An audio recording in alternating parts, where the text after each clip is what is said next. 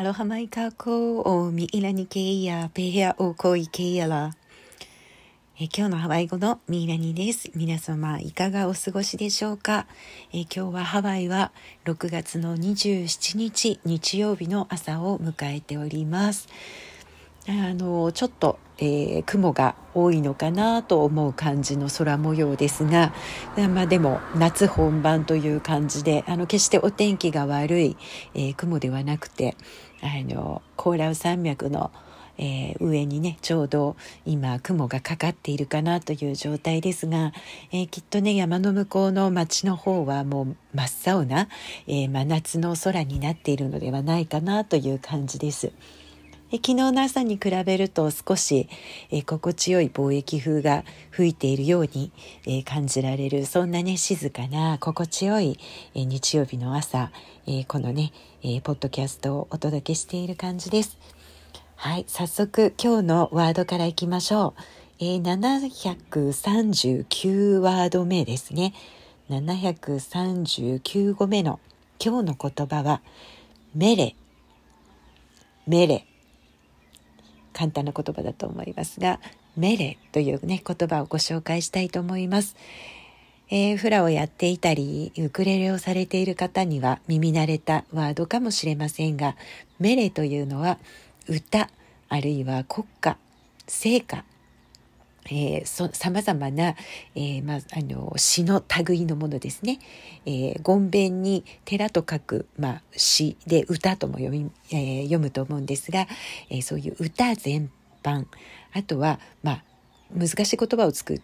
うと韻文というんでしょうかねあの、まあ、韻を踏むような文字の羅列つまりは、えー、歌を、えー、歌の総称が命令という言葉になります。はい簡単な言葉なので、えー、ぜひ覚えていっていただけたらなと思います。ではですね、今日のポッドキャストのお話、えー、少しね、メリミモナークの、えー、フラコンペティションのお話をずっと、えー、してきているわけなんですけれども、えー、現地ハワイ島広ではですね、昨日の、えー、時点で、えー、大会自体は無事に終わっているというような、えちょっとだけ報告がありました。えー、まあ、内容に関することは、えー、出場されているあのクムフラの方たちもあの参加されている方たちもほとんどそういうこう SNS に配信したりとか全くしていらっしゃらなくて、えー、多分あの、テレ、テレキャストといって、週末にね、今週末にハワイの方では、えー、テレビ放映がありまして、で、ネット配信もその時にね、行われるわけなんですけれども、えー、それに向けてですね、えー、まあ、今はいろいろ秘密の状態かという、えそんな感じですが、えどんなね、結果になったのか楽しみですね。で、それをね、あもちろん皆さん、日本の皆さんは、えー、ネットストリームなんかで、えー、見れるのかなと思いますが、あの、そんなコンペティションの、えー、楽しみ方の一つとしては、あの、まあ、ただ漠然と見ていただいてもいいんですけれども、どんな風に、えー、採点されるんだろうっていうところがね、ちょっと気になるところではないかと思うんですね。もちろん、あの、フラをやってらっしゃる方にはもうね、馴染みの深い、えー、どういうところに気をつけて札を踊るのかとかね、どういうところが見られているのかなどとね、いうところは、えー、もうご存知の方も多いと思いますが、今日はそのコンペティションの、まあ、ジャッジについて、採点について少しお話ししたいと思います。えー、数年前にね、ちょっとあの、私の、えー、クムフラ、私自身のクムフラである、えー、アンティメイ・カママル・クラインというね、えー、方、えー、クムフラ・アンティメイに、えー、このジャッジについてのインタビューをしたことがあるんですね。なので、その時のお話を少しさせていただきたいと思います。えー、 Aunty Mae はですね、1980年代頃に、えー、最初にご自身で、えー、フラのジャッジをするご経験をして以来、えー、メリーモナークもね、もう、えそろそろ10回ぐらいの、え頻度でやっているんではないでしょうか。えかなりのね、エキスパートで keiki フラの、えジャッジもされますし、あとは日本で行われているフラコンペティションのジャッジとしても、もう何年も日本に出向かれて、えー、ご高齢にもかかわらずね今もなおかつ、えー、精力的にフラのね正しいフラをお伝えしたいということで、えー、まだねもう本当にあの精力的に活動されている、えー、とても、えー、トラディショナルなじゃあの組むのお一人なんですけれども、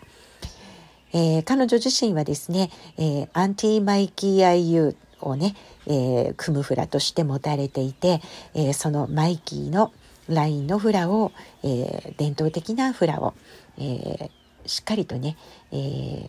継承している、えー、かなり厳しい あの組むフラのお一人ですけれども私があのもう一番に尊敬する私の組むフラでもあって、えー、そんなねアンティメイです。で、えー、彼女からのね、えー、いろいろ説明していただいたことをここでご紹介したいんですけれども、まあ、ジャッジをする時にはね、えー、ジャッジシートというのがありましてでそのジャッジシートにはたくさんのその採点項目というのがねあるんです。でその中で、まあ、アンティメイが一番大切にされているというのは、え、やはりフラのステップフラステップでした。え、使われているそのフラステップが全て伝統的なフラのステップのみで構成されているかどうかということを彼女自身は一番重要視しているそうです。例えば下方路というね、えー、割と一般的なステップは、まあ、右に123タップで4カウントでそして左に123タップというふうにね、えー、タップをきちんと入れて4カウントを足で表現していくステップなんですけれども時折彼女曰くねタップをしないで3カウントで終わってしまっているようなステップを見かけるということだったりするんですね。そうすると彼女はそれは、えー、フラのトラディショナルなステップとしては見なすことができない。例えば、えー、3つだけの、えー、カウントですと123123でワルツのようなねステップになってしまうんですね。えー、そのワルツのリズムというのは、え、フラの中には実は存在しないんですね。で、時折ですね、独創性を生み出すためなのか、あるいは、まあ、会場のね、えー、見ていらっしゃる監修を興奮させてね、エキサイティングさせるためなのか、あの、フラにないようなステップを見ることがあるっていうことなんですね。で、そういうものを目にした時に、やはりジャッジの方の目からは、それをフラのステップとして、えー、認めることはできないんですということを、えー、アンティはおっしゃっていました。で、次に彼女が大切にしているのはフラのモーション。それぞれの、えー、メレ、曲目、歌詞にね、的確にそのモーションが、えー、はまっているか、表現しているかということをね、見ているそうです。歌詞の解釈は、まあ、様々なんですけれども、その歌詞からね、しっかりとリサーチをして、歌の表現、表面に現れる言葉を、えー、しっかりストレートに踊りとして表しているかどうかということが大切だというふうにおっしゃってます。歌をね解釈する時には時折ねカオナと呼ばれる、えー、裏に隠された意味というのがハワイ語には存在する場合があるんですけれどもまあ、そのカオナの部分ばかりを探っていると、まあ、歌の表面に現れている本来の美しさ、ストレートな意味というのがね、少し曲がって変わってしまうことも少なくないわけなんですね。なので、カオナというのは、その踊る人、あるいはそれを教える人が、それを知っていて、内側に秘めて表現していくものであって、そのカオナの部分を踊りで、こう、あからさまに表現する必要はない。まあ、カオナというのは隠すという意味なので、隠されたものをああのわざわざ表にフラとして出すのもどうかなの、どう、どうかっていうところなんですね。はい。なので、アンティは、あまりその顔なの部分を、えー、表向きに表現するものではないというふうにね、おっしゃってます。で、次に彼女が、えー、大切にしているもの。これはね、まあ、パッと見わかるものなんですけども、衣装ですね。皆さんが着ている衣装。その衣装がそのメレ、歌の曲目に合っているかどうか。え、曲の時代背景、あるいは歌われている場所であったり、環境であったり、その曲調、いろいろな観点から、その衣装がふさわしいかどうかを注意深く採点するそうです。で衣装に伴ってまたあの装飾品である、えー、レイですねお花でできた、まあ、あるいは貝とか木の実でできたそのレイとか頭につけている、まあ、女性の場合ですけどもヘアピース、まあ、男性の場合でしたら白レイなんかをね、えー、レイポーという頭につけるものそのような装飾品がその歌の内容、え時代背景そういったものに、えふさわしいかどうかということもとても重要な、えポイントになってくるんですね。でですね、毎年通常のメリモナークの場合には、えー、そのフェスティバルに参加する、えー、クムフラとジャッジたちが集まるそのミーティングというのが数回行われるんですね。え通常ですと毎年12月頃には、えー、その全ての参加払うのクムフラはファクトシートと呼ばれる払うが選曲したメレや曲目に関してのレポートを提出することが義務付けられているんですね。で、その中にはどのような衣装を使うか、どまあもちろんどんな曲目を選んだか、えどんな衣装を、例を使うか、えそんなね、え説明を事細かに書いていくんですね。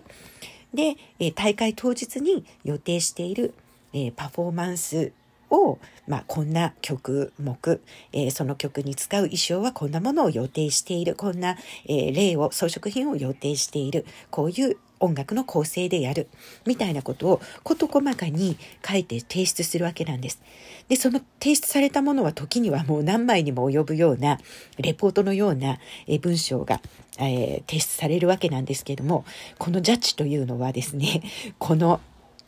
えー、ファクトシート、すべての参加払うの女性はヒネのグループ、そして男性のグループ、そしてソロのミス・アロハフラのこ、えー、カヒコ、えー、古典フラとアウアナ、この4つの、えー、カテゴリーになるもののすべてのファクトシートに、えー、入念に目を通しましてですね、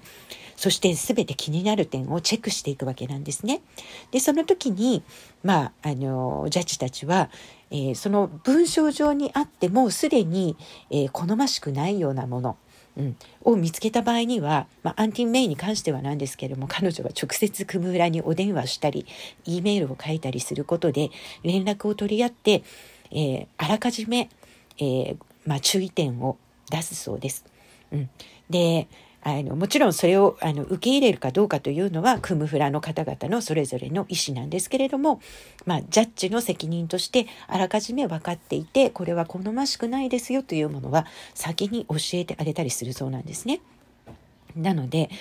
まあもちろんこのファクトシートをただざーっと流し読みするだけではなく、ジャッジの方たちはその多大な資料を一つずつ調べ上げて、で、確実な事実のもとに、えー、注意点を上げていくというね、もう大変な、あの、労力と時間をね、要する、えー、作業を私たちの見えないところでされてるわけなんですね。で、当日もそれに基づいて、えー、というのは当日見ながらですね、数分間の間にそれらの内容を全部こう、ことごとく、いくらね、経験と知識の豊富なジャッジの方たちであってもね、その数分間に全てを見ることができないので、このようなファクトシートを使って、あらかじめ、えー、そのリサーチをした上で、その数分間のオンタイムの、えーパフォーマンスを見て、えー、ジャッジをするということなんですよね。でアンティのおっしゃっていたのは、まあ、ジャッジとして一番大切なことはいかにね先入観を持たずに偏らない目で採点することができるかどうかということがねとても重要だというふうにおっしゃっています。なので、えー、まあアディメイに関しては自分がジャッジをしている時にね、特に同じマイキーラインを決勝している払うが出場している場合はですね、まあそれだけこう知識があるわけですから、なかなか辛口の厳しい採点になってしまうということでね、えー、そんなことをね、あの笑いながら話してくれていたことを今でも私は記憶に、えー、残っております。えメリモラークのね、ジャッジというのは合計7名なんですね。で、そのうちの、まあ、点数が最高点と最低点をカットされた、えー、中間の5名の出し、えー、ジャッジが出した点数の合計点で、えー、まあ、ジャッジされるわけなんですけれども、まあ、良い意味でも悪い意味でもあのそれらのジャッジの判断がその年のメリモナイクの最高峰を決定するというね。ねそのジャッジの方たちの肩の上にですね大きな責任が、まあ、課せられているというようなそれが、えー、メリモナイクのジャッジの仕組み。なのであのまあネットで見ていても、オンタイムで見ていても、そしてメリモナイクであっても、そうじゃない、えー、フラのコンペティションであっても、どんなところを、えー、ジャッジの方たちが見て採点をされているのか。何も知らないで見ていると、衣装の派手さ、ね、えー、私はこんなモダンな素敵な衣装を着ている人たちのパフォーマンスが好きだったな、とか、えー、とても派手で、えー、会場がわーって、え湧き上がるような、ちょっとこう、あの、奇抜な というんでしょうか。派手なパフォーマンスをしたグループにどうしても、えー、素人の目は向きがち。であったりするんですけれども、やはりフラを深く知れば知るほど、いかに、えー、歴史の事実に基づいているか、ハワイの人たちが大切にしていた伝統文化をフラの中に守っているか、などというね、ちょっと見た目の派手さにはないようなもの、えー、そういうところに気づいていくと、さらにさらにフラの面白みが増していくのかな、なんていうふうに思っております。はい、皆さんもそんな目で、えー、これからね、フラをちらっと見ていただけたら嬉しいなと思います。では、今日のお話はこの辺まで。お呼ばれのけいやら、マハロヌイロアのコオコロヘアナマイ、えー、マラマポノ、アフイホーカコアロハ。